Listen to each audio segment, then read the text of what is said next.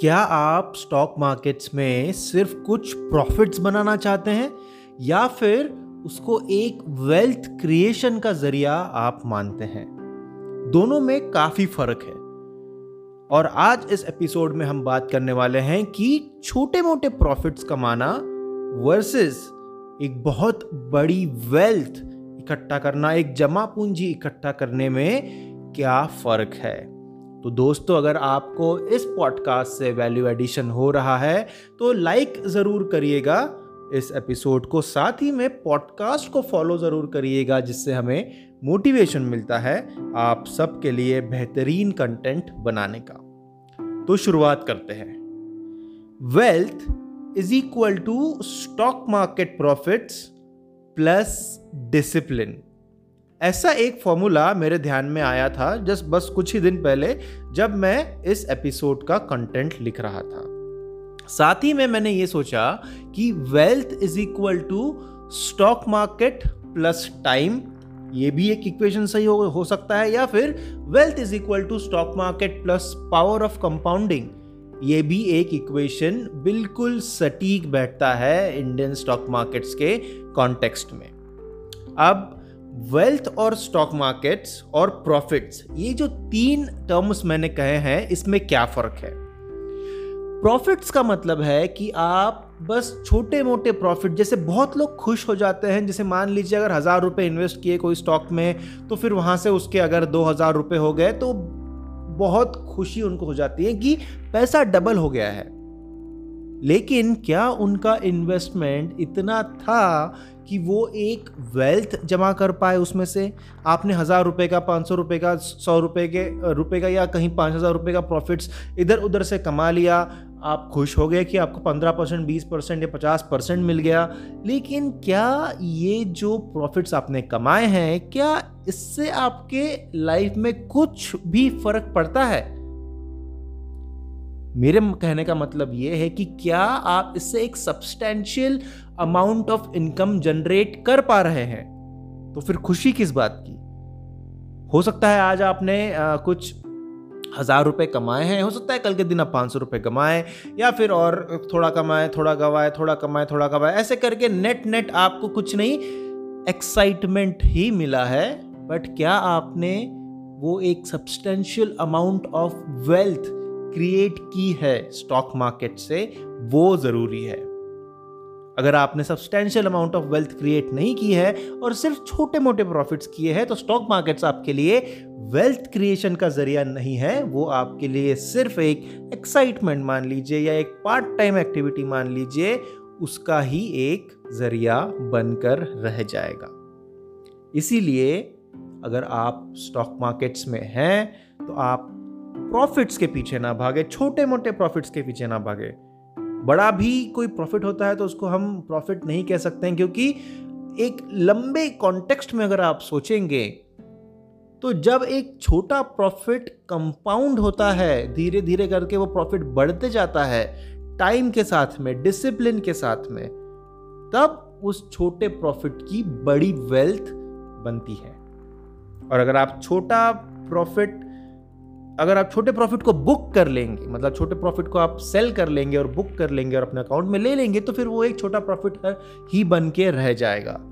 तो छोटा प्रॉफिट या बड़ा प्रॉफिट ये कुछ नहीं होता है स्टॉक मार्केट्स में। आपको अगर वेल्थ बनानी है तो दो चीज़ें हैं, एक तो आप आपका कैपिटल बढ़ा लें। अगर आप ज़्यादा कैपिटल इन्वेस्ट करेंगे तो जो आपने 1,000 रुपये कमाया है, 1,000 रुपयों के ऊपर या 1,000 रुपये कमाए हैं 2,000 रुपयों के ऊपर, वो आपकी जो कमाई है वो बढ़ जाएगी, राइट। लेकिन क्या ये एक सही एडवाइस रहेगा किसी को भी ये कहना कि आप बहुत ज़्यादा कैपिटल स्टॉक मार्केट्स में लगा लो? जी नहीं, हमने इसके ऊपर बात की है पिछले भी एपिसोड्स में। हमने ये कहा है कि स्टॉक मार्केट्स में बहुत ज़्यादा कैपिटल, खास करके शुरुआत में अगर आप लगाते हैं तो वो बहुत बड़ी गलती रहेगी। आपको छोटे कैपिटल से शुरुआत करनी है सो दैट आप ज़्यादा से ज़्यादा गलतियाँ कर पाए और ज़्यादा से ज़्यादा गलतियों से ज़्यादा एक्सपीरियंस ले पाए, जो एक ही चीज़ है जो स्टॉक मार्केट्स में काम आती है, जो है एक्सपीरियंस, राइट। तो इसके बारे में हमने बात की है। तो पहली बात तो यह है कि आप बहुत ज़्यादा कैपिटल अगर आप लगाना चाहते हैं और अगर आप शुरुआत कर रहे हैं तो वो गलत चीज़ रहेगी, वो गलत राय रहेगी। अगर आपका कैपिटल बड़ा भी है तो भी आपको एक ट्रेड में बहुत छोटा कैपिटल इन्वेस्ट करना है। पोजीशन साइजिंग की हमने बात की है पिछले एपिसोड्स को, आप रेफ़र ज़रूर करिएगा। तो दूसरा ऑप्शन फिर क्या बचता है? अगर बहुत बड़ा कैपिटल अगर नहीं लगाना है तो दूसरा ऑप्शन बचता है कि आप समय ज़्यादा दें जो भी छोटा कैपिटल आपने लगाया है उसको। अगर आप ज़्यादा समय देंगे तो जो छोटा प्रॉफिट बना है, जो हो सकता है आप निकाल ले और बुक कर ले, उसको ज़्यादा समय मिलता है कंपाउंड होने के लिए। साथ ही में आप ज़्यादा समय देते हैं तो आप सीखते भी ज़्यादा है, और साथ ही में अगर आप एक सिस्टमेटिक इन्वेस्टर है तो आप मान लीजिए हर महीने में या हर हफ्ते में और भी थोड़े पैसे इन्वेस्ट करते जाते हैं, मतलब आपके वेल्थ में आप कंट्रीब्यूट करते जाते हैं और वो जो आप कंट्रीब्यूशन कर रहे हैं साथ ही में जो छोटे मोटे प्रॉफिट्स हो रहे हैं, अनबुक्ड प्रॉफिट्स का मतलब ये नहीं कि आपने उसको बुक किया है। अनबुक्ड प्रॉफिट्स यानी एक नोशनल प्रॉफिट जिसको कहा जाता है, नोशनल प्रॉफिट्स जो है वो वहाँ पर बढ़ रहे हैं, कंपाउंड हो रहे हैं। आपका डिसिप्लिन काम में आ रहा है, आपका समय देना, पावर ऑफ कंपाउंडिंग, ये सारी चीज़ें वहाँ पर काम में आ रही है। और फिर धीरे धीरे धीरे करके वो पावर ऑफ कंपाउंडिंग का एक्सपोनेंशियल ग्राफ आपके वेल्थ में आपको नज़र आएगा। वॉरेन बफेट ने 98% जो उनकी वेल्थ है वो 52 के एज के बाद में उन्होंने कमाई है। इससे आप समझ सकते हैं कि पावर ऑफ कंपाउंडिंग का जो एक्सपोनेंशियल ग्राफ अगर उसने एक बार पिकअप कर लिया तो वो क्या कमाल कर सकता है आपके पोर्टफोलियो में। इसीलिए छोटे मोटे प्रॉफिट्स के पीछे मत भागिए स्टॉक मार्केट्स में, वो एक एक्साइटमेंट का जरिया है। इंट्राडे में आप ज़्यादा से ज़्यादा कुछ 5-10 हज़ार रुपये भी अगर कमा लेते हैं महीने का, या फिर मान लीजिए अगर आप दिन का भी 1-2 हज़ार रुपये कमा लेते हैं तो भी बहुत मुश्किल है आपको हर दिन उतने ही पैसे कमाते रहना, आपको लॉसेस भी होंगे। ऐसा कोई ट्रेडर नहीं है इस दुनिया में जो हर रोज़ प्रॉफिट करता है, राइट? जबकि एक सिंगापुर के इंट्राडे ट्रेडर है जिनका कि रेशियो जो है वो 65-70% कुछ है, मतलब अगर उन्होंने 100 ट्रेड्स लिए हैं तो 65 या 70 टाइम्स वो सही साबित हुए, बाकी 30-35 टाइम्स वो गलत साबित हुए, और वो वर्ल्ड के बेस्ट है। तो इसीलिए बात साफ है कि आप हर दिन उतना प्रॉफिट नहीं कमा सकते। आपको अगर स्टॉक मार्केट से सही में एक वेल्थ क्रिएट करना है, उससे आप अगर आपको वित्तीय आज़ादी चाहिए, फाइनेंशियली फ्री अगर आपको होना है, अगर आपको जॉब को रिप्लेस करवाना है स्टॉक मार्केट से, अगर आपको वॉरेन बफेट बनना है, अगर आपको विजय केडिया बनना है, रामदेव अग्रवाल बनना है, राकेश झुनझुनवाला बनना है, तो आपको समय देना पड़ेगा, आपको वेल्थ के पीछे भागना पड़ेगा, वेल्थ क्रिएशन के पीछे भागना पड़ेगा, not profit booking, not small profit booking. Trading में प्रॉफिट्स बुक करना बहुत अलग है, इन्वेस्टमेंट में प्रॉफिट बुक्स करना कुछ अलग ही बात है। तो ये जो भी मैंने नाम लिए अभी, वॉरेन बफेट, राकेश झुनझुनवाला, ये लोग इन्वेस्टर्स हैं, ये लोग इन्वेस्टर्स में वेल्थ बुक करते हैं, ये छोटी मोटे प्रॉफिट्स बुक नहीं करते। आपका जो होराइजन है वो लंबा रखिए। क्रिकेट की एनालॉजी में समझाऊँ तो MS धोनी की पारी के लिए कोई दूसरे बैट्समैन की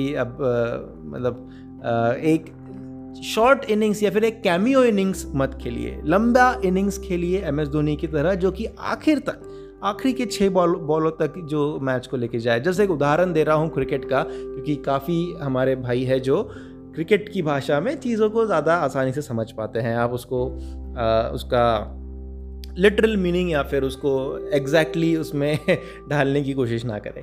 तो बात यह है कि आप आपकी इन्वेस्टिंग की जर्नी भी जो है उसको एक लंबा गेम समझें, और अगर आप बहुत जल्द खुश हो जाते हैं छोटे मोटे प्रॉफिट से तो फिर बड़ी वेल्थ आप कब कमाएंगे? छोटे मोटे प्रॉफिट्स लेंगे, पैसे आ गए, 1,000 रुपये कुछ आ गए, बाहर चले गए, खाने पीने में खर्च कर दिए, ख़त्म हो गए।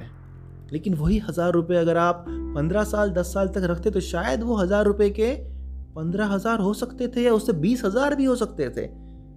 बहुत आम बात है कि 1,000 रुपये के 15,000 रुपये होना स्टॉक मार्केट्स में in a very long period of time.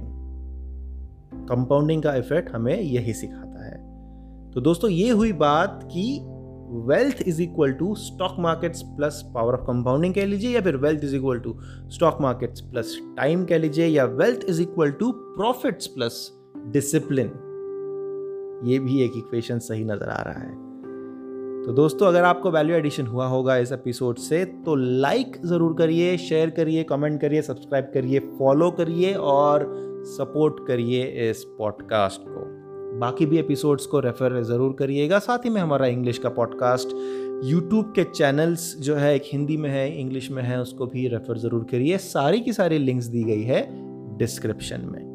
बहुत बहुत शुक्रिया आखिर तक सुनने के लिए और आपका कीमती समय देने के लिए धन्यवाद।